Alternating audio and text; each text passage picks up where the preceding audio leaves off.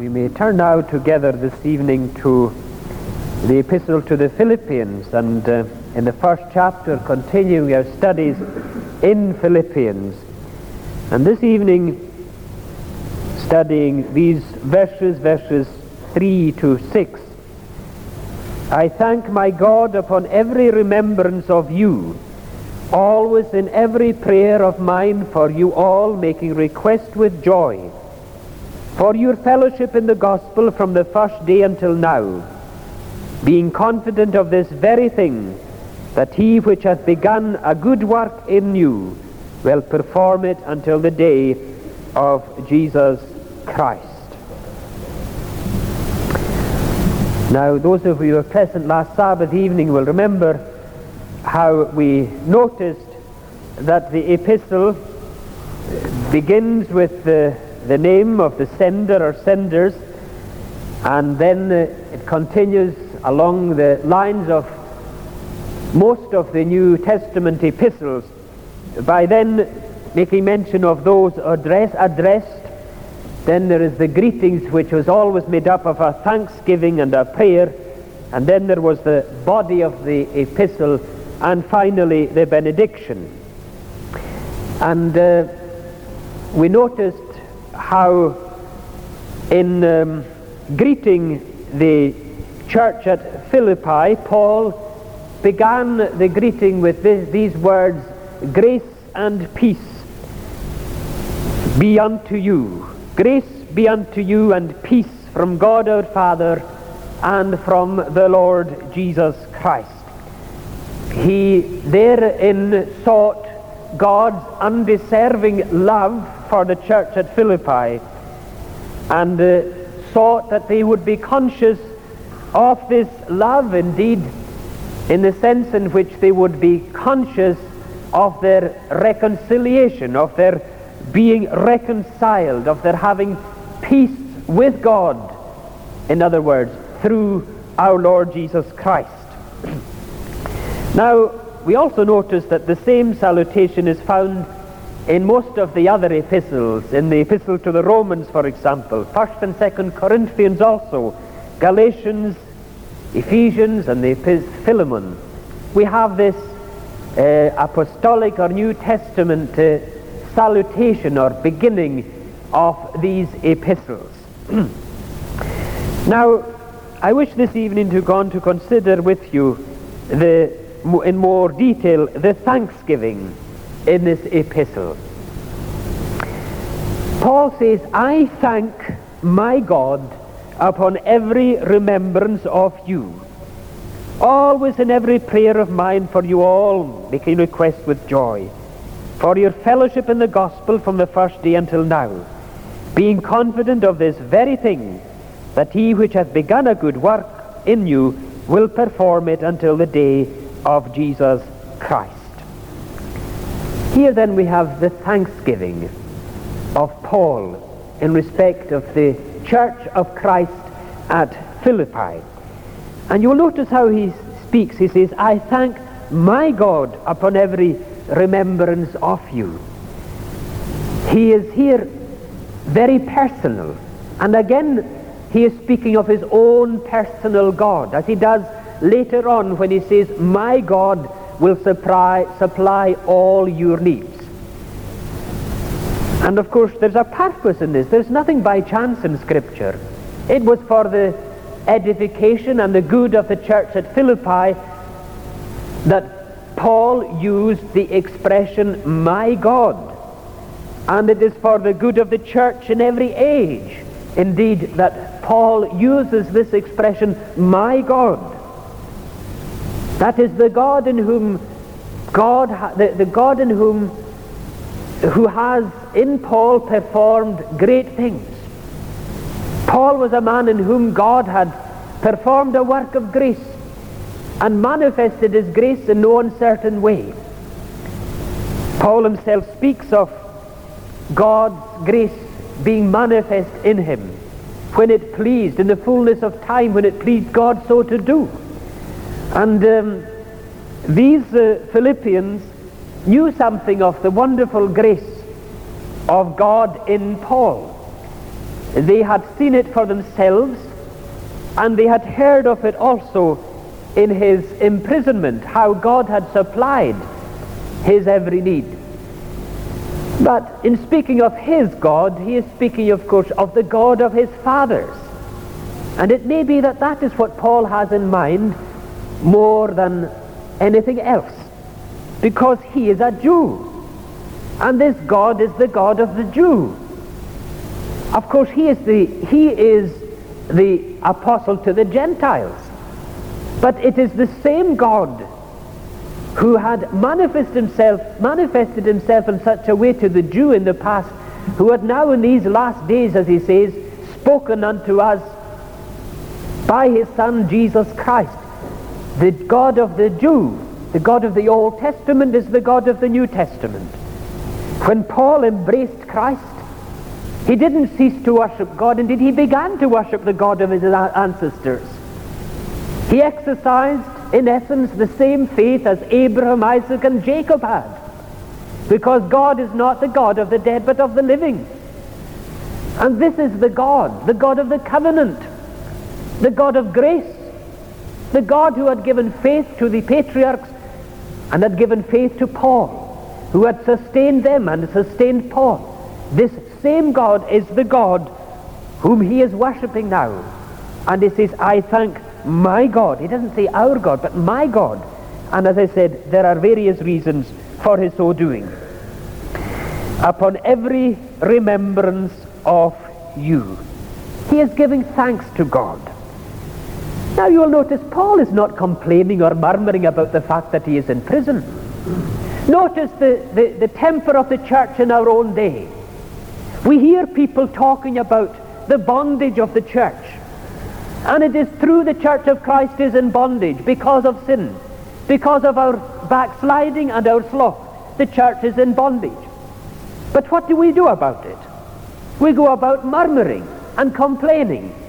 Not in so many words complaining against God, but in our heart of hearts, is it not true that it may be that we are murmuring against God?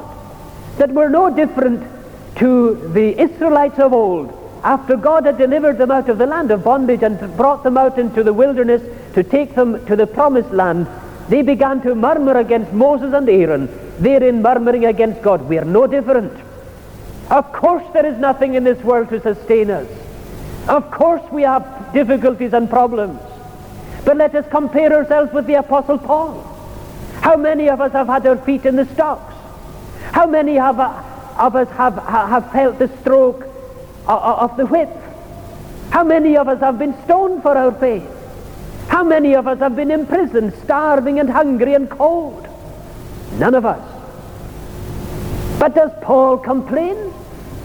Does he complain? Not never. But he gives thanks. He praises God for the goodness of God to himself and to others. You see, Paul is he's, he's not narrow-minded. A Christian is not narrow-minded. I think I said this before. I'll say it again. The least narrow-minded person in the world tonight is the Christian. Because the Christian has a world view and a world mission. And he has every living soul on the face of the earth in mind in his prayers. So it is with Paul. He is giving thanks to God for his goodness to himself personally, we know that.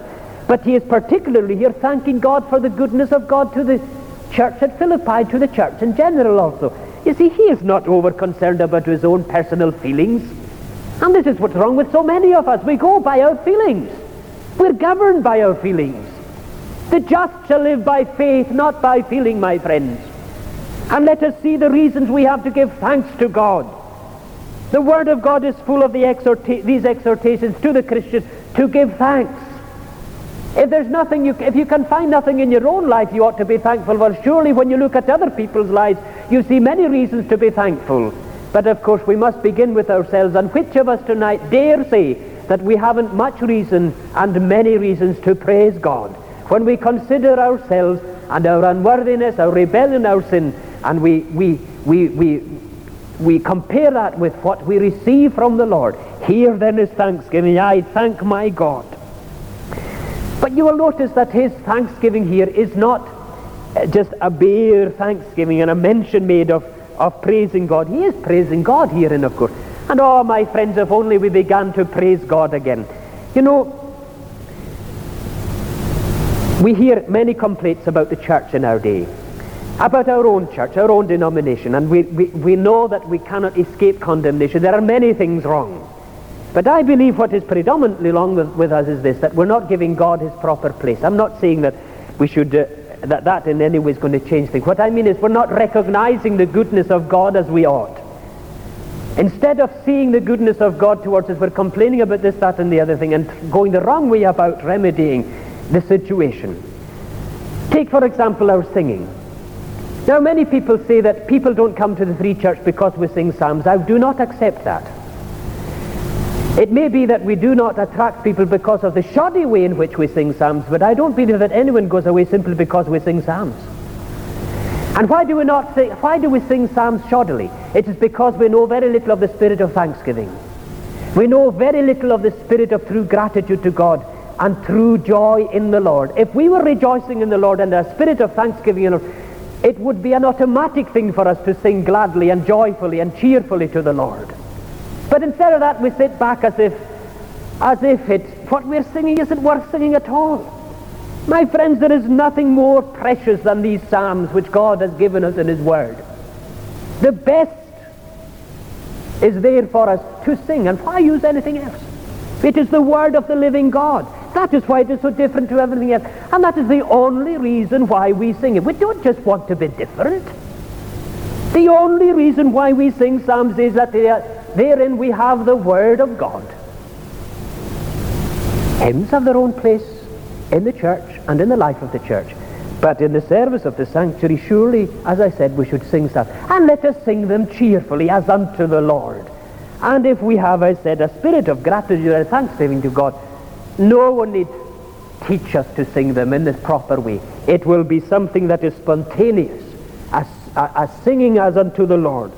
But you will notice that this thanksgiving is accompanied here with prayer or with supplication.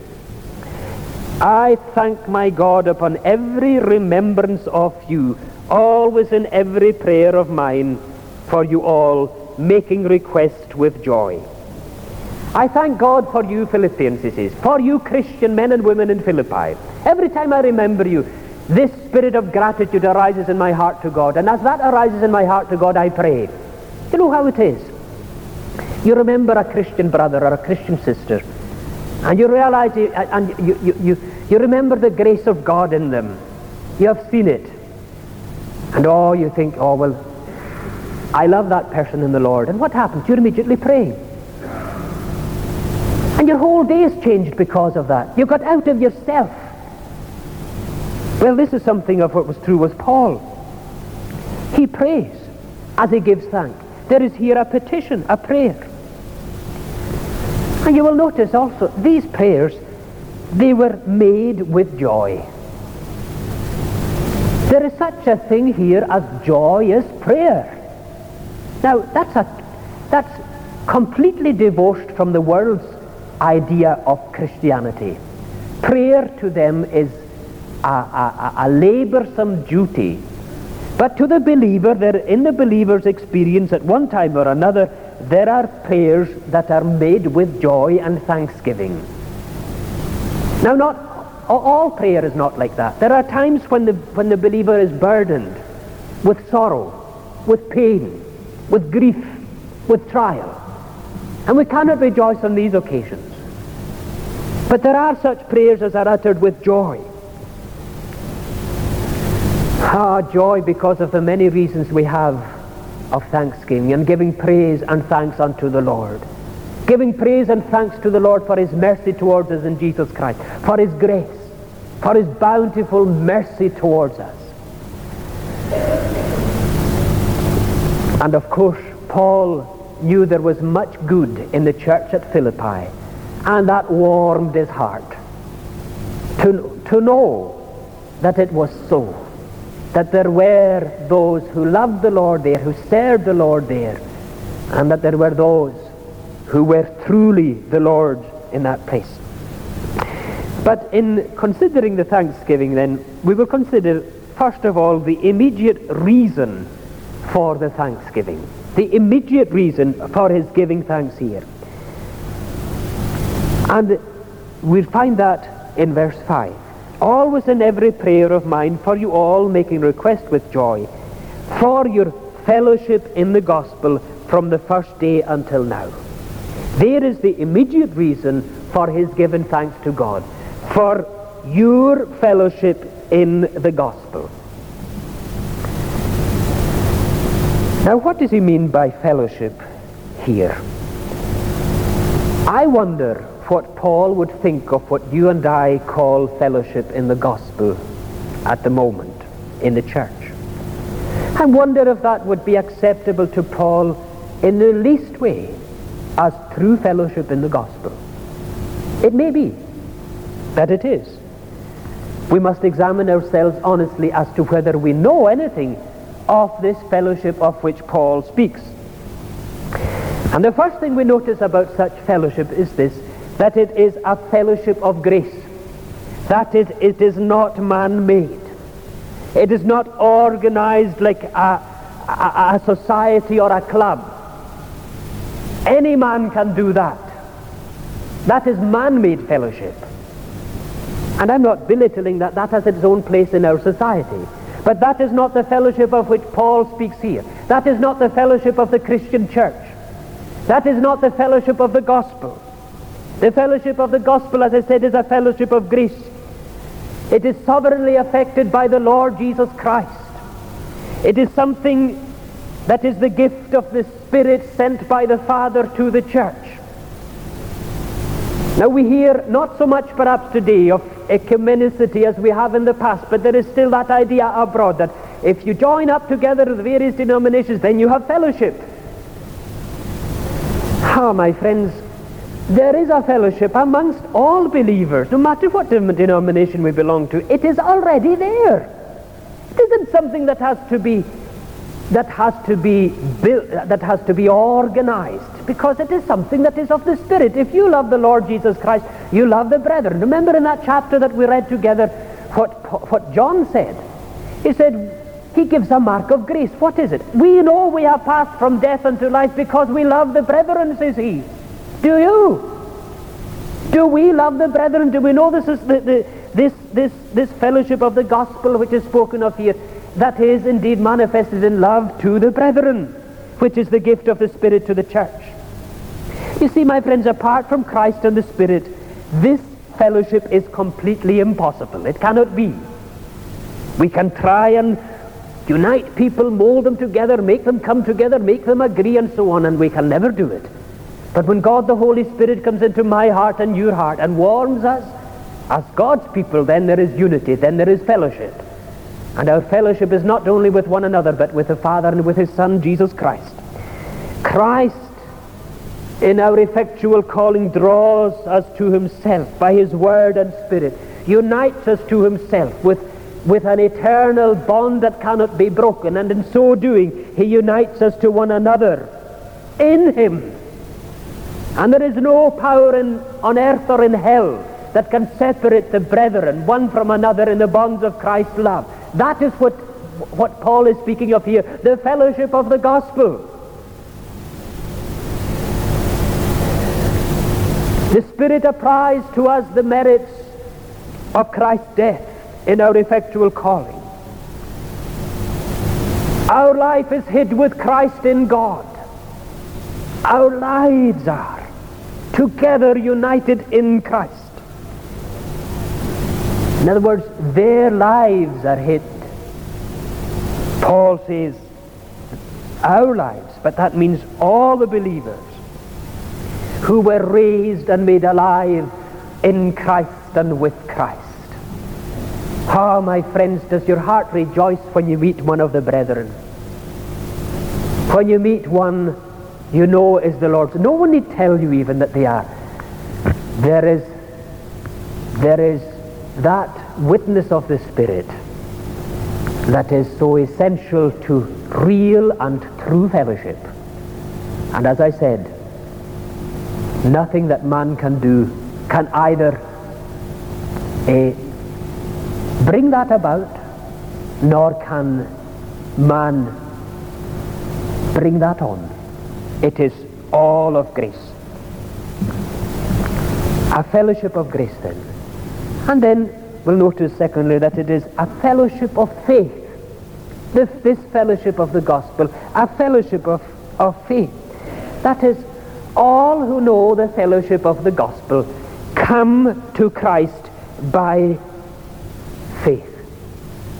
Faith which is the gift of God. I'm not talking just now of that, of that intellectual faith, of that historical faith that some may have within the, the, the, the, the visible church.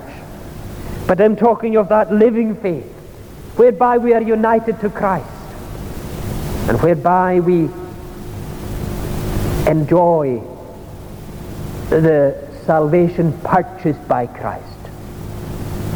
That faith that is spirit given, that is the gift of God. And my believing friend, you know this evening that if you have faith that it indeed is of the gift, it is of, of God's giving, that it is not of, of ourselves. But this also is a fellowship of prayer. Is, is, is, is, this not clearly taught us by Paul himself? He says, Every time I remember you, Philippians, what happens? I pray for you. I pray for you. Believers pray individually for themselves, of course. But they pray for one another. They pray for one another in the silent closet of their hearts in their homes. Oh, we thank God for the prayer of the saints. We thank God, first of all, for the intercession of Christ, but I thank God tonight for the intercession of God's people. Do you? Or are you one of these people who, who lives a lonely life as a Christian, all alone? You can live quite well on your own. Well, you ought to question your conversion if that is the case. That is not the spirit of Christianity. That's not the spirit of the gospel. Remember that the, that the Christian church was known in the New Testament because of their love one to another. Behold how they love one another. That was how they were marked out in the world because of their concern and love one for another. Are you praying for your brother, my friend? Are you praying for your sister? Do you know something of their needs? I believe if you are truly alive to the Lord, my friend, no one need tell you their needs in one respect. The Lord will tell you it. And it may be that you need not even know, and He may never tell you their, their specific need. But when He puts them as a burden on your heart, you'll have to pray for them. And you cannot but pray for them. And that is what we need. Men and women constrained to pray in such a way that they cannot but pray bearing one another's burdens at a throne of grace. This is a fellowship of prayer, and what fellowship this is. But there is not just that individual prayer, there is the united prayer of God's people. Remember how we noticed in the conversion of Lydia, we noticed there that, that um, they were gathered at the riverside in prayer. And it may be that people mistook what I said last week, Sabbath evening. I'm just saying this, by the way. I was corrected in saying the Ganges. It wasn't the Ganges I said, it's the Gangites I said. It's spelled G-A-N-G-I-T-E-S. The Ganges is in India, of course. That, by the way. Um, well, as they were gathered there, um, they were praying. It was a prayer meeting. It was blessed. God was in the midst of them. And the women were gathered praying. Some people ask me, Vera, is it right for, to have women's prayer meetings? Of course it's right to have women's prayer meetings. God forbid that I should, that I should forbid anyone to pray or to gather in groups to pray. We, we only pray that there would be more of that. This is what we need. These women were gathered together. But would they have prayed with Paul and Silas there? Never, never. Oh no, they were Jews, remember. They would not. Once these men arrived, they would leave it in the hands of the men because that was how God had taught them so to do. There is then a fellowship of, uh, this fellowship is, is one of grace, one of faith, it is one of prayer, but above all, as I've already sought to stress, it is a fellowship of love. A fellowship of love, drawn to Christ. They are drawn to one another in the bonds of Christ's love. Notice what he says in verse 7 in regard to these Philippians. He says, I have you in my heart. When Paul says that, he means it. They are there in his heart. He is carrying them with him. They are deep down, deep rooted in his heart. Their concerns, their affairs, their worries, their fears. He knows all about them and he's carrying them in his heart. Verse 8 God is my record, how greatly I long after you all in the bowels of Jesus Christ. He is separated from them, but he longs after them. He's longing for their fellowship. Can you do without the fellowship of your fellow believer, my friend? Ask yourself tonight this question. And I must ask myself this question also. Can we do without the fellowship of our fellow believers? If we are Christians, I don't believe we can. We must have their fellowship, and if we are separate, although we, we are content in believing it is God's will, Paul was quite content to be in prison knowing that the, the gospel was going to be furthered according to his being, because he was in prison. At the same time, he was longing for the fellowship of, of his fellow Christians. He longed for them, and he longed after them in the bowels of Jesus Christ, in the very heart of Jesus Christ, in the very depths of Christ. You see, they were implanted in Christ, and everything was in accordance with that. In chapter 2, verse 2, notice what he says Fulfill ye my joy, that ye be like minded, having the same love, being of one accord, of the one mind. There you have this fellowship again. Well, my friends, let us ask ourselves tonight is this true of us? Are we all like minded? with regard to the gospel and the cause of Christ among us and men's souls among us? Have we the same love? Are we of, are we of one accord, of one mind? If not, there's something wrong. We need not expect prosperity in the spiritual sense. If this is not so, this is what Paul desired for them. Ah, oh, my friends, if we have the love of God in our hearts, and if we know the fellowship of the gospel, this is what we desire. This is what we want above all else that our hearts be filled with love to Christ and to one another in the spirit of Christ. And indeed, have this fellowship of love one with another. What does Christ himself say? A new commandment I give unto you. Ah, oh, we're so concerned with the commandments.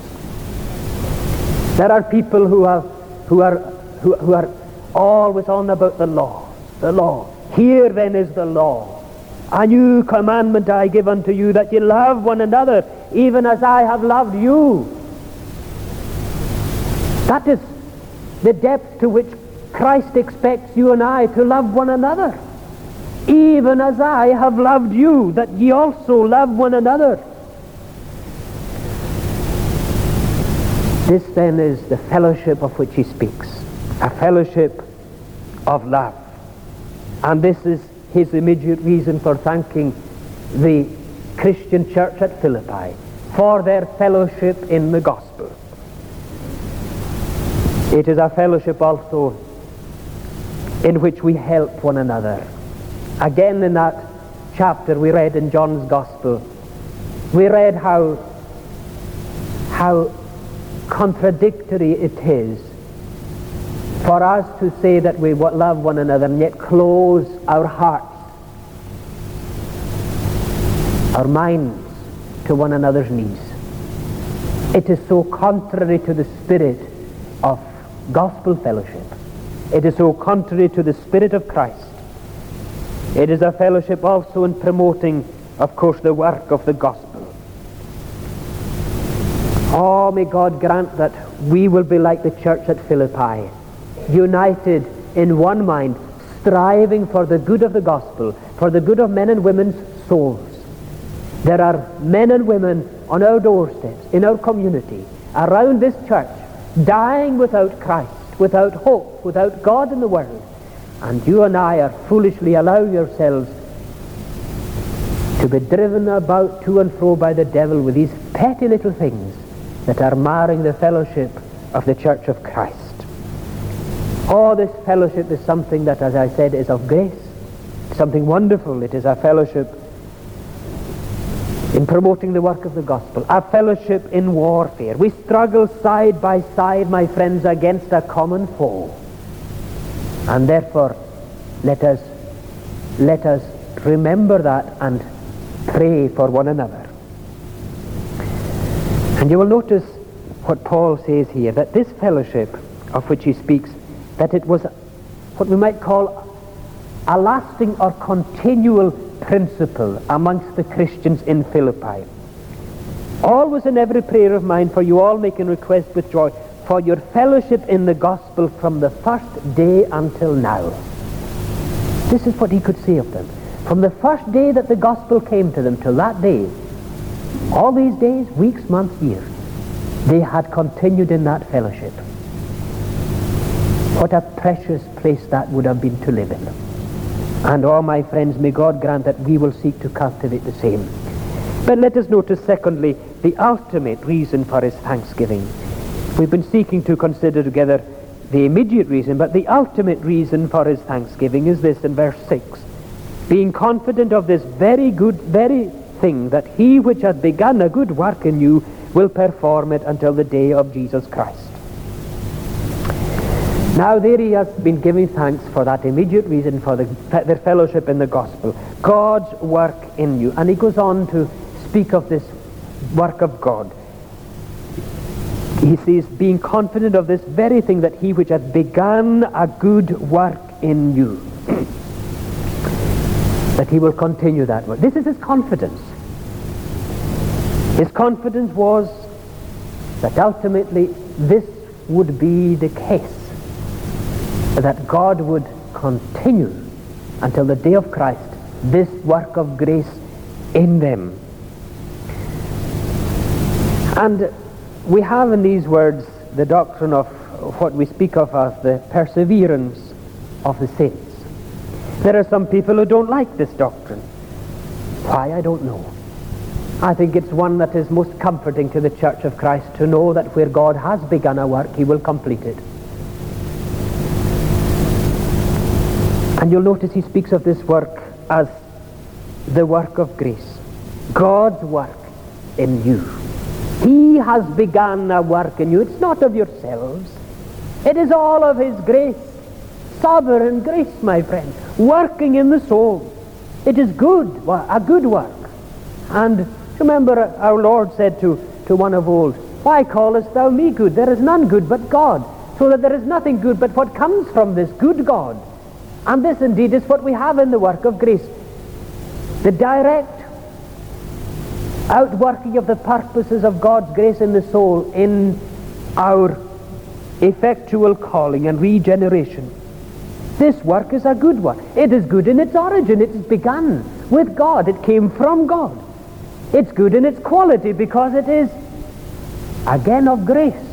It is good in its purpose and result. It cannot be otherwise. What a good work it is. And this is the work of which we ought to speak. And this is not a shoddy work. Oh no. It is the work of God and it cannot be. And you'll notice out of the distress of a prison in Rome comes this message of cheer. What is the message? It is this God will not leave this work unfinished. He will complete it. There will be opposition to it from outside and from inside. There will be much opposition to it, but this is the truth. God has begun this work, and because he has begun this work, he will finish it. Lay hold of that tonight, my believing friend. It may be that the devil is telling you that you are going to fall from grace, or you have already fallen from grace because of a certain sin you have committed. But if any man sin, my friends, we have an advocate with the Father, Jesus Christ the righteous. And he who has begun a work in us will complete that work. My covenant I will not break nor change that which my, by my mouth I spake, says God. When we believe that a saint can fall from grace, we have lost sight of the covenant with the God who saith, I give unto them eternal life. None can pluck them out of my hands. What does David say? Surely that which concerneth me, the Lord will perfect make. David in his distresses, David in his anxiety, David in his need, David in his sin is still safe in the hands of Almighty God. I have graven thee upon the palms of my hands, and your walls are continually before me. What did Christ say? And this is the Father's will that sent me, that of all which he hath given me I should lose nothing, but should raise it up again at the last day. That is what Christ says. He who hath begun a good work, he will fulfill it, he will complete it. Again he says, I give unto them eternal life, and they shall never perish, neither shall any man pluck them out of my hand. Now, my friends, as I said, people are certain people in the Church of Christ, evangelicals, who don't like this doctrine. How they can say that they love the doctrines of grace and yet that there's no time for such a doctrine as this, I don't know. I cannot understand. They'll have to answer for themselves. But I feel that it is perhaps because they believe that if you believe in this doctrine, you're just going to sit back and do nothing about it. But that isn't the way Paul teaches at all. That isn't how Scripture teaches this doctrine at all. This isn't what the Bible teaches. Oh no. In his teaching, Paul links divine preservation, which is another way, for, way of speaking of the perseverance of the saints. He links divine preservation with human perseverance. So that he goes on in the next in the next uh, chapter to speak thus work out your own salvation with fear and trembling for it is God who worketh in you you see man is not passive in this preserving grace of God a persevering grace of God? Not at all my friends but man is most active. And again, in the context, you notice that this preservation is not for selfish purposes, but to qualify us for work. That is how he is speaking here of God preserving his people, being confident of this very thing that he which hath begun a good work in you will perform it until the day of Jesus Christ, enabling them to continue in the fellowship of the gospel to the grace to the, to the glory of God the Father. Ah, my friends, then, if this was a word of comfort to the church at Philippi 2,000 years ago, is it not a word of comfort to ourselves today? To know that it is God who is in control. To know that our salvation rests in Christ. And that uh, where He has begun a work, He will complete that work until the day of Jesus Christ. And just a word or two finally on the day of Christ. On the day of Jesus Christ. In verse 10 it is spoken of as the day of Christ. The same words are used in 1 Corinthians, slightly different. There it is the day of our Lord Jesus. In 1 Thessalonians, it is the day of the Lord. What day is it then? Well, someone might say, well, this is the day of the Lord. Well, in one sense it is. It is a day of grace. And my friends, let us remember that. This is the last days. These are the last times. God is speaking to us in these last days by His Son Jesus Christ, speaking in mercy to you and, and, and to me, calling us to repentance. So that while it is yet day, let us repent and believe the gospel. Let us commit our souls, our hearts, our all to this Christ. For there is another day coming of which is spoken here, we believe. And that is the day in which Christ will be manifested in his glory. When he will come to be made wonderful in those that believe. To take vengeance likewise upon those who know not God and obey not the gospel of our Lord Jesus Christ. When, my friends, he will be met by his bride, the church. The last day, in other words. Ah, but someone says, these saints died before the last day, and more than likely we will die before the last day. Yes, that is true. But the work of grace will continue long after we are gone.